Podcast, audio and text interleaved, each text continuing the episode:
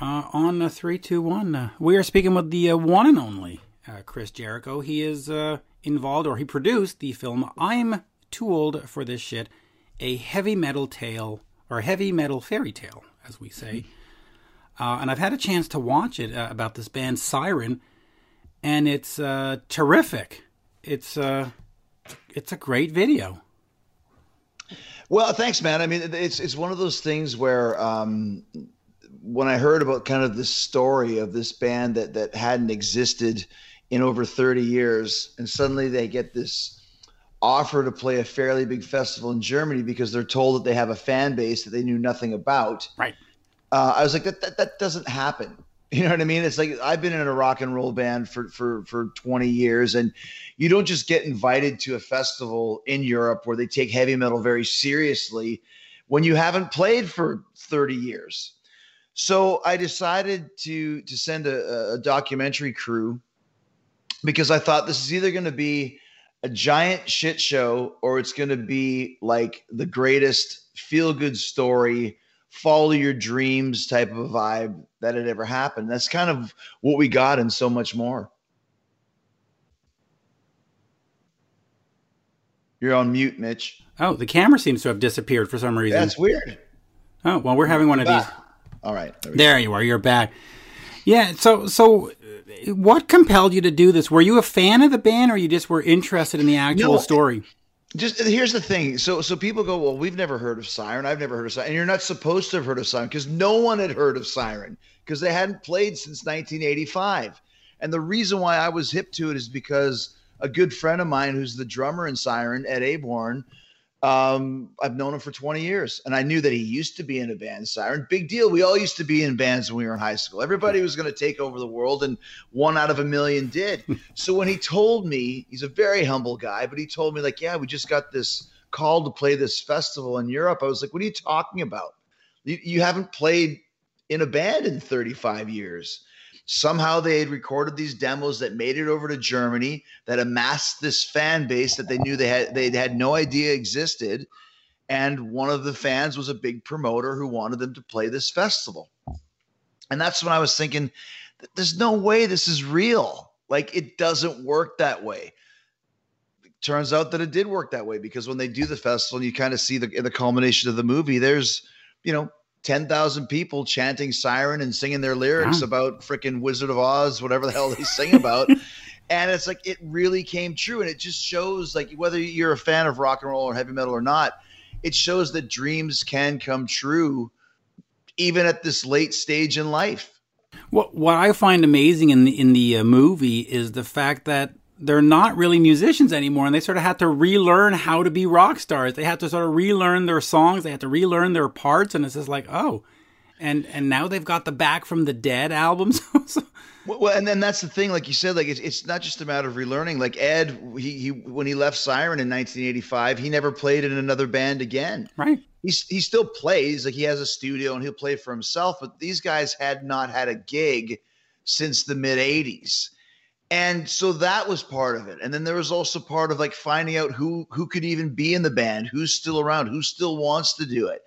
And then you got the whole kind of fish out of water of guys traveling. Like when you go to Europe to play a festival, you know, you got to find gear and you got to find amps and you got to get a ride to the gig and where are we going to stay and all of these sort of things. I mean, I think the guitar player hadn't been in an airport since 9 11. So then they're trying to figure out Instagram and, and, and filters and, you know, just how to get from point A to point B.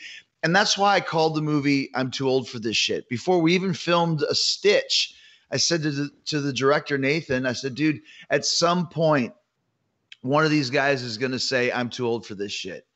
And they said it like on three separate occasions. We didn't even have to prompt it. They actually were saying because they don't know what they're doing from a travel standpoint, from a gig standpoint. And so all of these things just really combined to make this really cool, heartwarming story of these dudes who left their rock and roll dreams behind decades ago. And yet, for this one weekend, like you mentioned, they are rock stars. They're they're rock stars, and it's funny because you know I'm over fifty, and I do the the rock interview stuff, and I say this all the time. I go, I'm too old for this shit. exactly. you know, you'll you'll get a letter from a publicist, and you just go, oh, I'm just I'm just too old for this. I just what am I dealing with this for, right? yeah. What am I doing for? it? Why am I dealing with this? But Uh, you know, in Canada, we have, of course, the story of Anvil, and they did their video and they did their movie, and it, of course, gave them a whole second career. You've probably talked to the guys since this has come out, or since the uh, the, the previews, and people are talking. Are they planning on on touring? Are they planning on doing something? Uh, do they want to relive the dream? Because you know they have a yeah. life. It's hard to just leave everything behind but once you get a taste of it, you realize that you that's all that matters. Yeah. So, I mean, they're they're not uh, suddenly going to go on the road for you know three months of the year, but I think once they realize that they had a fan base and people that wanted to see them, that they're going to do a few more shows over in Europe. They did a new record, like you said, back from the dead. Um, I think they had a lot of stuff a few things booked last year before COVID hit, but I think now that Siren is around, because as another thing that you say, and you're going to understand this, Mitch, there's a lot of people. It wasn't just the dream of the band to go to Germany. It were these a whole more than a handful of German fans who are saying that it's my dream to see Siren. I live my life for Siren. These are direct quotes. If I had the chance to meet Iron Maiden or Siren, I would choose Siren. Now, these are no small words because you know in Germany, heavy metal is the law. Right. It rules. We live it rules. We live for we live our life for heavy metal. And so for people to say I'd rather see Siren than Iron Maiden, that's a big statement from this from this country and this group yeah. of, of hardcore fans whose whole life is Iron Maiden and they're yeah. saying we take Siren above them. So it was a real cool two sides of the coin for the band coming over and for the fans who've been waiting to see them their whole lives as well. So to answer your question, I think they will do some more stuff when they can sporadically. Hopefully. And and by the way, I so get that sentiment because right now if you said would do you want to see FM or Iron Maiden, do you want to see Thunder? I'd rather see those ones because it's rare. You don't get that over exactly. Here. Whereas You're Iron Maiden, right. if I don't catch him this year, I'll probably catch him next year. And that's the thing too. If at the very end of the documentary, you see that Siren was the highest selling band merch wise of the festival. And listen, they're playing with Raven and Grim Reaper, and these are bands that have a big fan base over there. Yeah. But they play every year. Siren had never been, and suddenly that shows that people were waiting to see them. They sold the most merch for, for the weekend. And that's like these people were so excited to see this band. Like you said, this band that was they never even thought they would have the chance, and now they do. Yeah, well, and and that's as a fan, that's what I appreciate. I would rather mm. go see a band tomorrow morning if we could that I haven't seen or know I'm never going to see again. Then you know, we love our. Kiss, we love our Maiden, we love our Aerosmith, but they'll be back next year. They'll be back the year after. Yeah not these bands. Um, so you got into the, into the filmmaking. Is that something that you want to branch into? Because I mean, you've done the TV show on the CBC, you've done, you know, wrestling, you've done music. Is this sort of the next hill to climb for you? I mean, Mitch, for me, it's like I, I do things when they come on my radar that make sense you know, and I never, I'm just waiting for the right movie to produce. But when this movie came up, and the thing is, uh, uh, the, the, guy I mentioned his name before, the guy that directed the movie, his name is Nathan Mowry. He's done the last four Fozzy videos. He did Fozzy Across America. We've worked together in AEW, f- filming things and building things. So he, we think the same way. And that's when I said, like, Nathan will find a story if there's one to be found. So that's when I said, go over there and see what you can get. So it was the right story with the right team, with the right element. And that's why I did it. Am I looking for another movie to produce? Not really, but that's not to say that I won't do one if something comes to mind like this one did. It just was the perfect storm. Like we have to figure out how to do this. And then once we made the movie, trying to sell it, you're thinking, oh, Amazon Prime and Netflix and Hulu, there's they're all looking for content. They're there's they're not looking for content. There is so much content. So for us to be able to sell it to, to, to the production company we did and then have it come up on iTunes and Amazon and go to Canada and all these different places, it just shows there's a real big uh, fan base for this movie and a great word of mouth on top of it. So, will I do another one? Maybe. But the fact that we did this one uh, for all the right reasons and having the reaction that we're getting tells you that I made the right decision in, in pursuing this story. You really did. And in fact, I'm just going to look it up here. Amazon launched something today that actually might be beneficial to this. They called it, hold on here, I'll, I'll, I'll go find it real quick. Amazon Prime has launched the Coda collection, a channel of nothing but music documentaries. First, uh, first today, 150 titles going live. So that'll be uh, that'll be for this. there you go. I mean, that can work. And you know, like I said, it, it, it, it's interesting because I I love documentaries but there's so many of them. So what makes a good documentary? And I think it, a, a, good documentary transcends the subject that they're talking about. Really For does. example, yeah, it really does. Like this is, yeah, it's about heavy metal and rock and roll, but you could watch this not being a fan of it and just seeing these guys capturing this this dream. Well, you know, and I agree with that because when I watched it, listen, I wasn't aware of Siren. I, I had right. to look up who they were, to be honest. Nor was I. Right, you know? and and I watched it, but what I got and and it, it tugged at the heart. I mean, here are these mm-hmm. guys mm. that got to relive it. They were wanted by this audience. The audience treated them like kings. They were like, "You have to stand in the, the rock star stands in the middle for the yeah, for the picture, right?" and and and I can just imagine that, you know, if I were to have this whirlwind weekend where somebody pulled me out of uh, Montreal and flew me to Germany and me, I'd, I'd be, you know, I'd have a, be a kick. So no, it was, it was heartwarming. It's a heartwarming story. And, and, and like you said, the, there's some similarities to Anvil, but the difference between the two movies is Anvil never stopped. Anvil's been playing since 1979 to current day. They just kind of the success that maybe they could have had or should have had didn't quite go their way. So there was a story there. Our story is the fact that they hadn't played since 1985. So, but it ends the same way where there's a real heartwarming feeling of like, wow, it paid off for these guys. And like I said, like I just really love those stories. And then you see, you get to know the guys in the band and you know, I've never, I still have never met the bass player Greg Culbertson, and the reason why I bring it up is Greg becomes kind of the the spiritual star of the show. Like he's so lovable, and but he'll disappear and go follow a cat through Germany at 6 a.m. and they can't find him anywhere, and he's late for his flight, and he doesn't know what this means. But you just love the guy because here's a guy who says this is the greatest moment of my life, with the exception of my daughter's being born, and you believe it because it's true. It is true. It, it is know? true to be plucked out of your existence yeah. and thrown on a stage in Germany. Is it, it's a fairy tale? Yeah, and then I love the end too, where you know they turn around and it's the typical you know band shot that we all do at festivals, where you know the, you're the photographer and the band, and you turn around and the photographer stands with the drum riser and the crowd's behind you. But when they do that shot, the look on their face, and it's basically the final scene of the movie, is of like it's overwhelming for them. They look like they're going to cry. They look like they're they have the deer in the headlights I have no idea what's going on. They look like they're the happiest guys in the world. This the look of these five guys just standing there basically sums up the whole film of like this feeling of like, holy shit, it happened. Yeah, and quite frankly, I, I probably would have put that on the cover. You know? Well, you know, yeah. I mean, that, that's the thing too. You try and figure out what to put on the cover, and and, and that would have been it.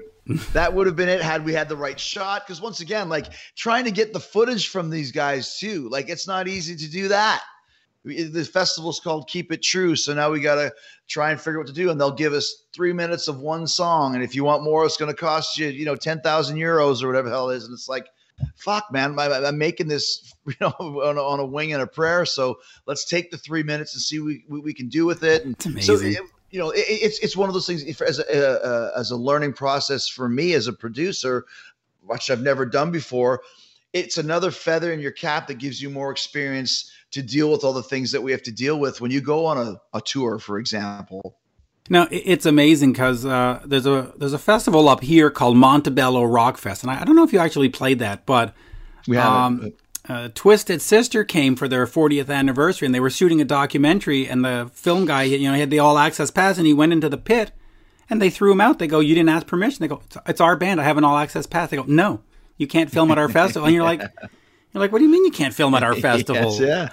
They, and, they all have their own rules, and then once again, too, dealing with a German festival, which is a language barrier, an attitude barrier. So once again, we were able to get everything that we needed and we did a lot of edits on it and you know i spent a lot of time on this film uh, to get it exactly right and once again working with nathan i'll say dude you got to cut a second here and add a second there most people might think i'm crazy but i know what i know what i like and i know what i want to see as far as building this story yeah.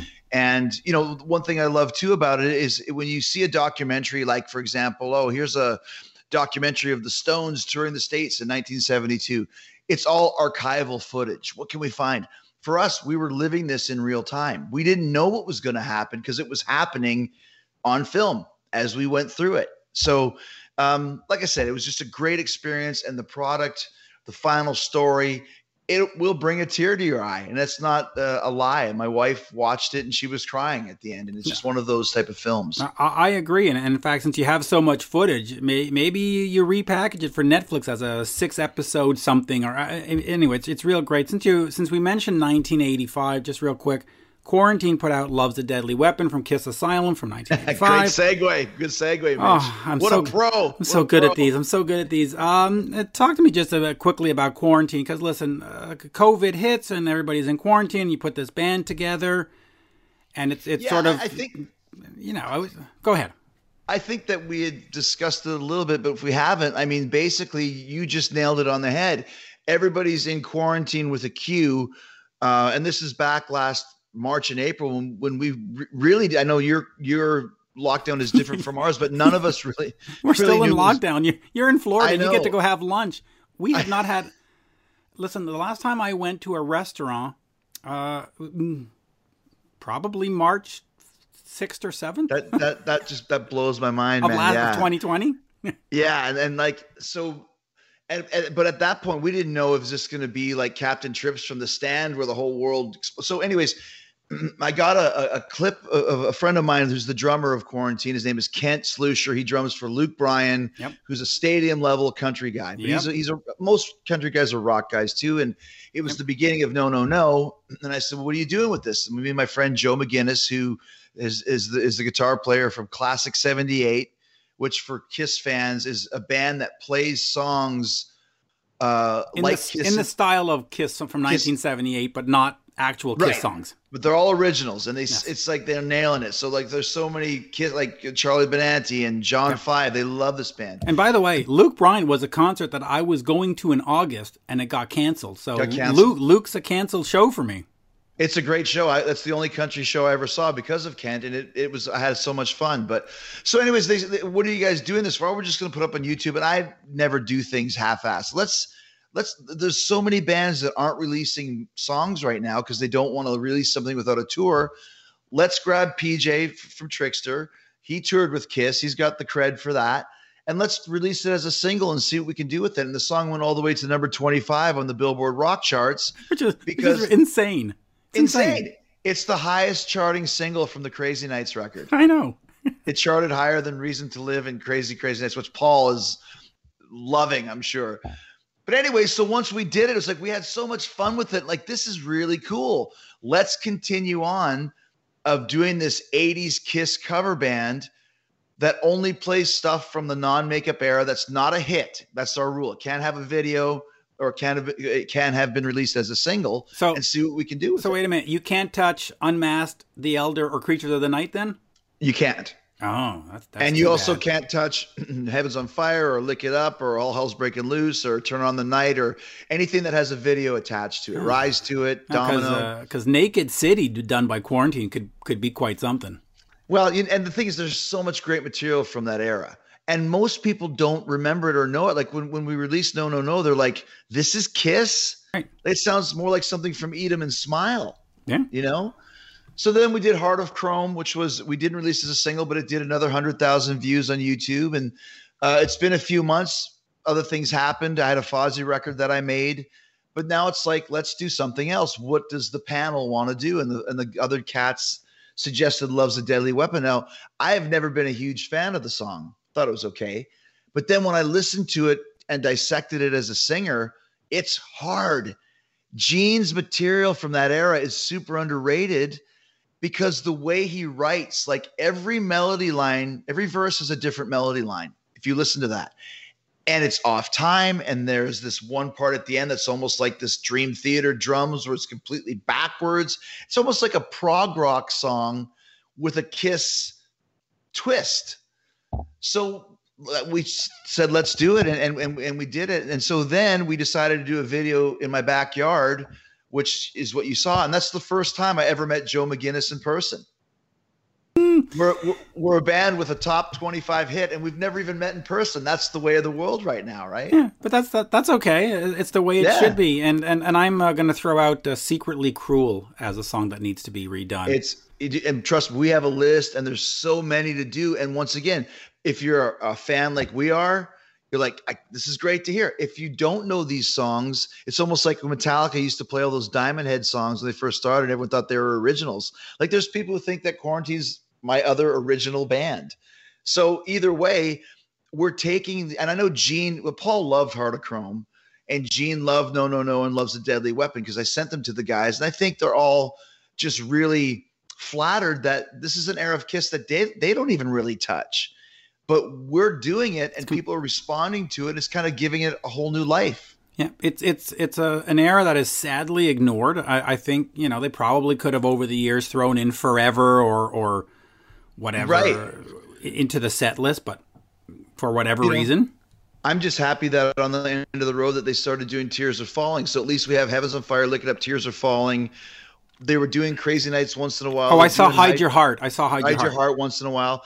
But at least at least they're they're playing some. But I mean, Bruce Kulick loves this because he's so proud of his era as he should be. And Bruce even played on our version of Heart of Chrome, you know, which the video was filmed really quarantine style, where you just set up your iPhone and send it in, and we edited it up properly. But so it's really turned into this viable, cool second band. Like we're getting offers to play gigs now. Um, you know, so why not? it's you know there's nothing better as a musician than playing with other musicians. We all love this era of kiss. It's fun for me to sing. It's different from what i do in fozzy because fozzy is much more of a radio band uh, where you're not singing you know super high paul stanley melodies from 1992 but this gives me a chance to get my rocks off you know and and, and do it kind of in a different in a different project God, I wonder if Paul regrets singing those songs like that from the '80s because there's there's almost no way you can do them as you get older. It's just, it's and just, I think I think that's one of the reasons why they don't play forever. Or they don't do some of those tunes because they are so high. And there's nothing against Paul. It's just you get no, older. no, no. like, it's uh, Sebastian Bach. It's it's that whole era. Everybody Yeah, was like louder, Yeah, faster, higher. And it's also the same reason why Ozzy doesn't do "Symptom of the Universe," for example. I mean, it, know, uh, it's over the mountain. There's just such high melody lines that you have to drop some of those songs. And thankfully, I can do those melodies. Um, so it's fun to sing, but some of them are hard, man. Like those, even the Gene songs. Gene's a great singer too. There's a scream at the very end of "Love's a Deadly Weapon." It's got to be 10, 15 seconds long, and it's high. If you listen to you listen to the original or listen to our version, so you know, I'm standing in the studio and it's like, okay, it's gonna be a tough one. You know, one more time. It's just boom and fucking hell, like uh, we got it. But I'm like, these are hard songs to sing, man. incredibly hard songs. Uh, just before we leave, you know, as we get older and the, the you know the physicality of, of wrestling gets more and more, do, do you keep going? Or are we starting to think about I'm going to be a rock star or I'm going to be a movie guy? Uh, are we starting to think about hey, my neck, my back, my shoulders because my shit I hurts and I don't get and I don't get thrown on a mat. I've been thinking about it probably for 20 years. You know, what what's life after wrestling going to be? I didn't think I'd be doing it in 30 years, but uh, I still feel great doing it. Um, I'm smarter about what I do when I do it, but there'll be a time when when that is done as well, and it'll be a lot probably closer to sooner than later.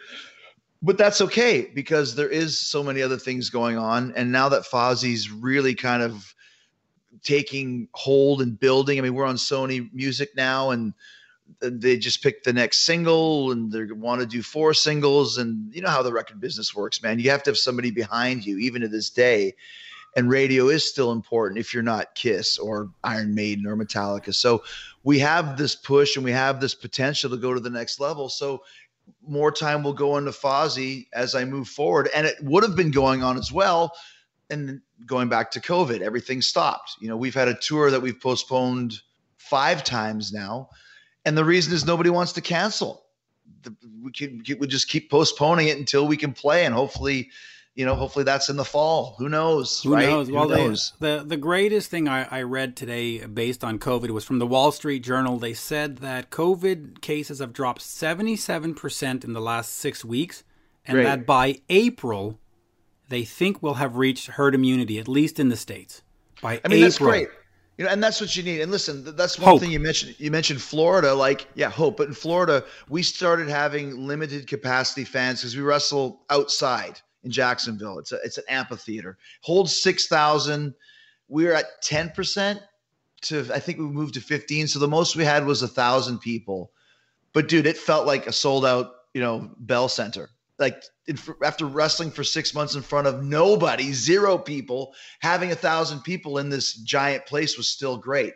And now I just heard that the Knicks and the Rangers are doing 10% capacity. So slowly, let's bring people back in. And then when you can finally hit that level where you can make some money, then bands will start touring again. Because that's what it's all about. You can't make money if you're on this budget of a sellout show budget, but you can only put 50% of the people in there you just can't do it. And that I think is is probably the biggest thing that's going to hold bands back as we continue is just the financial part. As long as the health part is good, then the financial part will sort itself out, and then we'll all be back at shows again. Yeah, and and it's amazing that you mentioned that because I watch hockey, as you know, and I'm watching the North Division, of course, and you see, you know, Maple Leaf, not Maple Leaf Garden, but where the Maple Leafs play, it's all empty. Yes. And last night I watched a game with the Kings in Arizona, and they had fans. Yeah and they were all spread out, but it felt like it was 50,000 people. Yes. and it yes. was just amazing because they, they would score a goal and, yeah, and you're like, real, real cheering. Yeah, oh. yeah, I oh. can't believe it. Oh my god! So yeah, you know, and I went to the Super Bowl because it was in Tampa, and it was twenty percent or maybe twenty five. I mean, obviously this is a sixty thousand seat stadium, so but it was like one or two people, then one or two cardboard cutouts. So 20,000 people making noise, but you see 60,000, I felt like a real boy again. Like I felt like I was actually at a Super Bowl. And so it's like, like you mentioned, it was a little bit of hope, which felt good. Like, you know, so like I mentioned, our Fozzy tour just got moved to September, October. And this is the one where they're saying, okay, this, like you mentioned, this is going to be the time we're sure. Okay, we're sure. It means nothing, but at least like Guns N' Roses are booked October, November in New Zealand and Australia. And Duff is like, we're going apparently. So okay, like if that's the light at the end of the tunnel, then let's hold on to to September. You know what I mean? And hopefully that'll be the one. Yeah, and your uh, your buddy Daxx Nielsen, Cheap Trick, have a tour with Bush and Stone Temple Pilots in Australia starting at the end of March. Really? Yeah, they're doing they're doing end of March and early April in Australia, ten dates. And do they have to do they have to quarantine when they get there? I, I actually spoke to Daxx. They said they have to quarantine, so they have to fly in. I think two weeks before. Yeah, and they but two weeks in Australia. I mean, you know, no kidding. Well, I mean, you do you listen. And here's the thing: some bands have to try it, and if they go there and it works, then boom, here we go. Right? You know, it's like uh, so. There's and there's also still a lot of people like people have different mindsets depending on where you live, right? Like we live in Florida and we see what happens every day here and know like okay for for what our restrictions are it's it's it's it's working. People aren't getting sick you know and all that whatever. Where you live you have the curfew. Okay. So if we have a concert in Florida for example that people in other states see well what are these crazy people doing and meanwhile if nobody gets sick well let's give it a try so i think mentally people are going to have to be ready to like okay we need to at least try this well and that's the thing by the way because you know Buckcherry played there recently uh, uh, steel panther steel played panther. there recently uh, yeah. who else played there air supply played there recently i'm trying to think of the other one uh, night ranger all played mm. in florida and mm. none of the guys are dead none of the right. guys have covid and so you sit here in montreal and you go well, well, it, it seems like they're doing the wrong thing, but yet nothing seems to be happening. So it, it, it's almost like it's not fair, and I get that. Like for right. me in Florida, even us wrestling, like like Mitch, I've been sweating, spitting, bleeding on guys since March, and we have had very minimal cases. Uh, we have 350 employees and crew that test every week.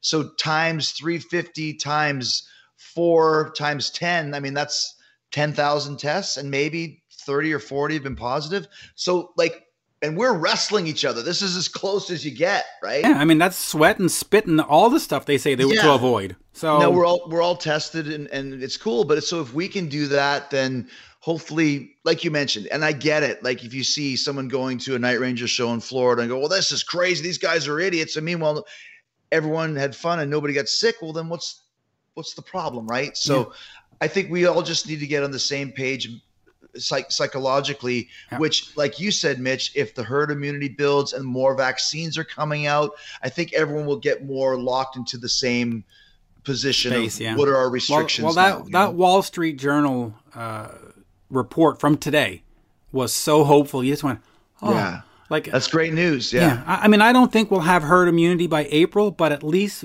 maybe July, maybe And, and listen, That's- it's funny because I just spoke to uh, here, here's the name drop, but fuck it. I spoke to Tony Iommi today. It's his birthday, and he he and I have a cool relationship. If I email him, he emails me right back, and and they're locked down in England too for six weeks. They've been so far. Same same as what you have. No leaving your house. No talking to anybody that's not in your household. So once again, so Canada's like this and England's like this. Now the United States, some states are this way and some states are that way. So all that matters is we get back to back to normal. chance to And, go play and, some and by the way, statistically, California and Florida, who are diametrically opposed in their measures, have the exact same result. So it's just like, yeah, and and per capita they have more than us. Yeah. for, for population, like every hundred thousand has this amount. So there you go. Because California was locked down, Florida was fairly open, and they're pretty much the same. So if that's the case, then why not open and let people make some money, have some mental uh, relief? You know, so hopefully we'll start getting more of that as the months progress. yeah, and it's interesting because I mean, I work from home, so I've literally been at home since March. Mhm. I haven't gone to a show, I haven't gone to a restaurant, so it's like, but you know, I'm actually kind of enjoying it. It's it's peaceful. Now that we have hockey on at night, I'm good. I'm good. you know, and as long as the Habs keep winning, we're good. Uh, I'm too old for this shit. A heavy metal fairy tale. You can go uh, stream it on. Uh, I, well, I know I saw it on Apple, so it is available, folks. Go watch it. Everywhere, yeah. If you if you're locked down, you got nothing to do. This is a fun 90 minutes that'll make you feel a little bit better about about life. Yeah, and I, and I don't want to draw the uh, comparison to Anvil again, but if you like that Anvil story about this sort of ragtag bunch that, that had a made it, and this, this this is not a ragtag bunch, but they came back and they, they played the show, and you see that ending, and yeah, it'll make you cry. You're like, oh, good for them. Oh, good, yeah. good for the, them. the, the more happy feelings we can get in this day and age, the better it is. So, Absolutely, and on that, as we say in Montreal, merci beaucoup. Oh, toujours un plaisir. Always a pleasure. thank you, mon ami. Uh, I think Merci, yes, mon ami. yes. I think I have to lock down now. Oh no. Yeah. Is it the curfew? Oh no, you're getting cut off. The internet is being shut. At least they don't shut down the internet. Imagine if they started doing that. Oh you can't do anything. Shutting down the Nothing. internet. Sit there in silence. Oh, thank Thanks, you, sir. Mitch. Cheers.